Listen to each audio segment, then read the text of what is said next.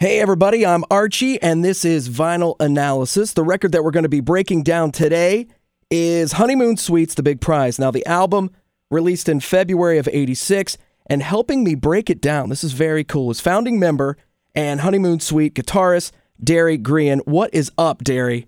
Hey, lots of things. Lots of th- How are you, man? I'm good, Derry. I'm good. It's a pleasure to talk to you, man. Longtime fan, bro, that's for sure. Thank you.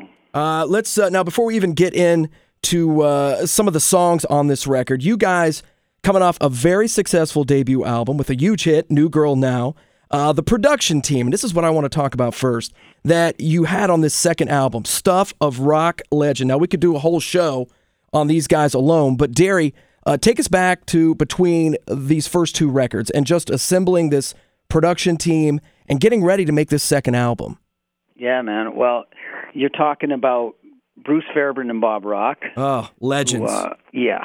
Um, and uh, yeah, sometimes the you know the stars just align and everything everything comes together at the right time and and great things happen. That's kind of like what happened there.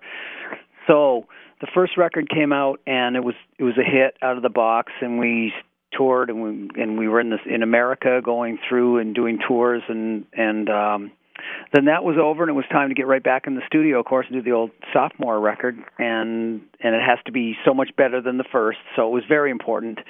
Um Bruce was a fan of the band and he hadn't yet done the Bon Jovi record so he was still um you know still an available guy. He'd done some Loverboy records and it was just a natural a natural fit for us uh, we went and took took a meeting with him, and out of the few producers that we interviewed, he was just the guy. Because personally, for me, I, I really liked him because he he's a musician. He he came from from being a player in a band, and he's all about the songs. He's an easygoing guy, and I just I loved him from the start, and it was it was a great fit. Um, and his engineer at the time was a young guy named Bob Rock, who was oh wow, eh, yeah, and they were working out of Little Mountain Sound in Vancouver, which at the you know was about to explode with Bon Jovi and Whitesnake and Aerosmith and all these bands coming through there. It was just yeah you know, on the cusp of becoming this huge studio. So we were just in there at the right place at the right time, and again, Bob personally for me, Bob is a guitar player, and he played with a band called the Payolas out of Vancouver for a long time, and he he came up as a musician, and for me it was great because I got to use. He brought all his guitars and his amps and stuff in, so I got to use a lot of his gear, and um, I think the songs were there, and the, again the timing was just great for it all to happen. You know, Darian, you brought up those uh, those Loverboy albums, and really in that era with all the bands that sound sonically was I mean their production was really really good. So I mean that to pull from that and, and be that you know have that sound that you kind of want to emulate not not the Loverboy sound per se, just the way that it was produced. I mean those were those were solid records. Solid, yeah, and just ba- basic. I mean Loverboy was a great great band, great singer, great songs, and uh, their records weren't overproduced. And Bruce just recorded them the way they are yeah. live and at the end of the day they had hits. And that's what he's all about is is the songs. Bruce will not will not stop till he gets the the song right. And that's what he does. Now now Derry I have always been obsessed as a fan with first songs. Now whether it's an opening song at a concert or track 1 on an album but I've always felt that it just it sets the mood for the entire experience. And you know talk about setting the mood. Bad attitude song number 1 on the big prize. What can you tell us about that song um, it was like a lot of my songs. It was a riff, a chord progression that that I that I had when I'm writing. A lot of my songs just come out of riffing and basically practicing, and I'll start on a chord progression and I'll go, hmm, that kind of sounds like it could be a chorus.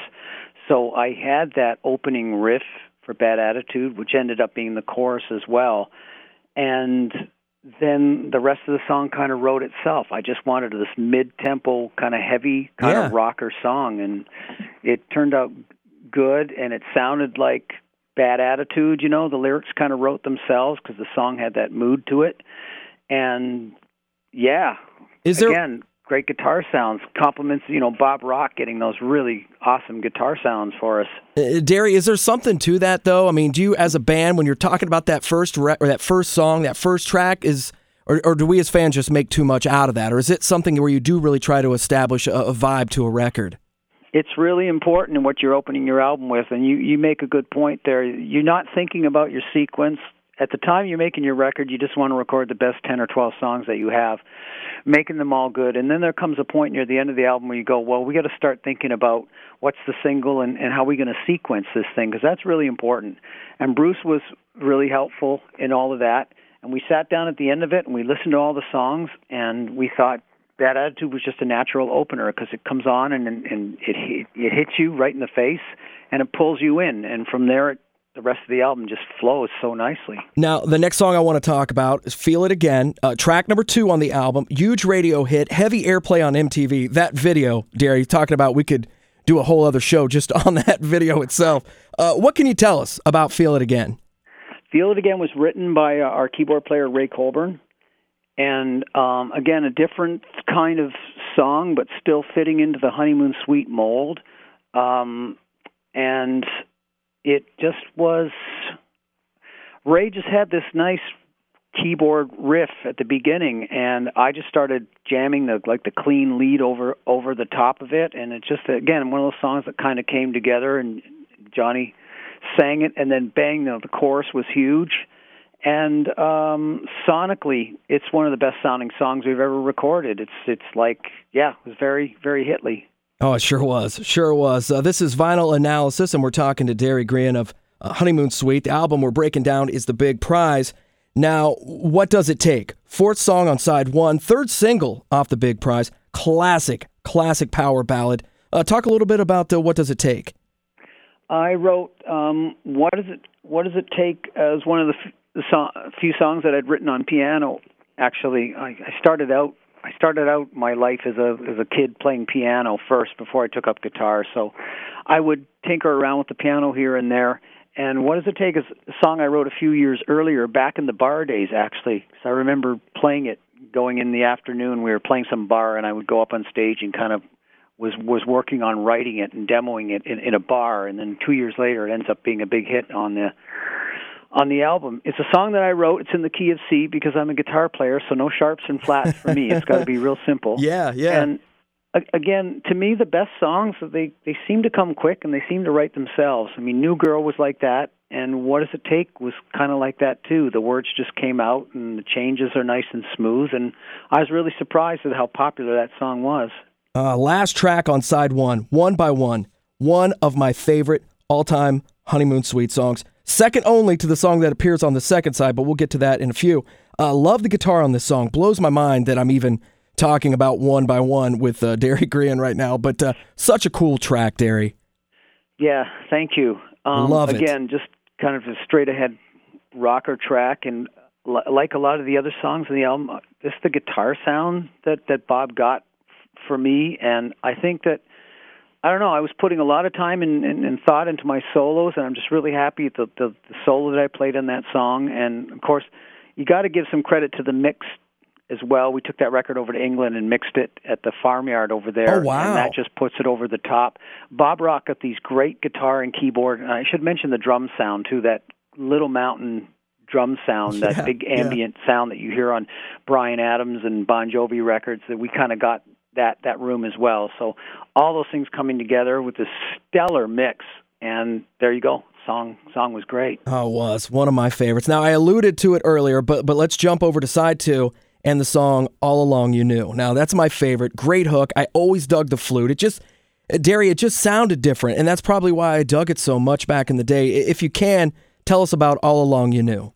Well, yeah, and you're right you make a good point, and it sounds different. And I was talking to somebody about this the other day. And honeymoon suite albums, you're going to find a variety of songs, but they all seem to fit within the the mold of honeymoon suite. But we do put different kinds of songs on our records. It's not the same song, yeah. you know, ten times over.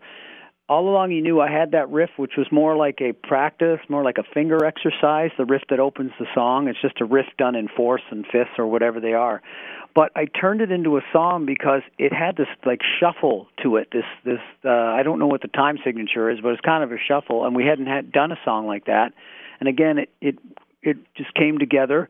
The cool thing about that was we recorded the whole thing in Vancouver and finished it and everything, but at the time we took it over to England, Bruce wasn't completely happy with it. He felt that it was missing something. There was this uh, one element that wasn't there. And the year before, on our first album, our first tour in America was opening for Jethro Tull, if you can believe that. Nice. And we were on the road with them for about two, three months in the States, and they were the nicest guys. We got to, to know them pretty well. So when we went over to England, somebody I don't know who it was suggested, man, you, I could hear Ian Anderson playing flute on this on this song, and somebody else said, well, why don't we just call him up? We're going to be in England. Maybe he'll come over and do it. And I was like, yeah, right. yeah, that's going to happen, right? So you know, we made the calls, and we were mixing outside of London. And it turns out he wasn't. He didn't live too far from there, and he was more than happy to come in and do it. He drove over to the studio one afternoon, brought his flute, and he just went right out in the studio and banged it off like he did two or three takes.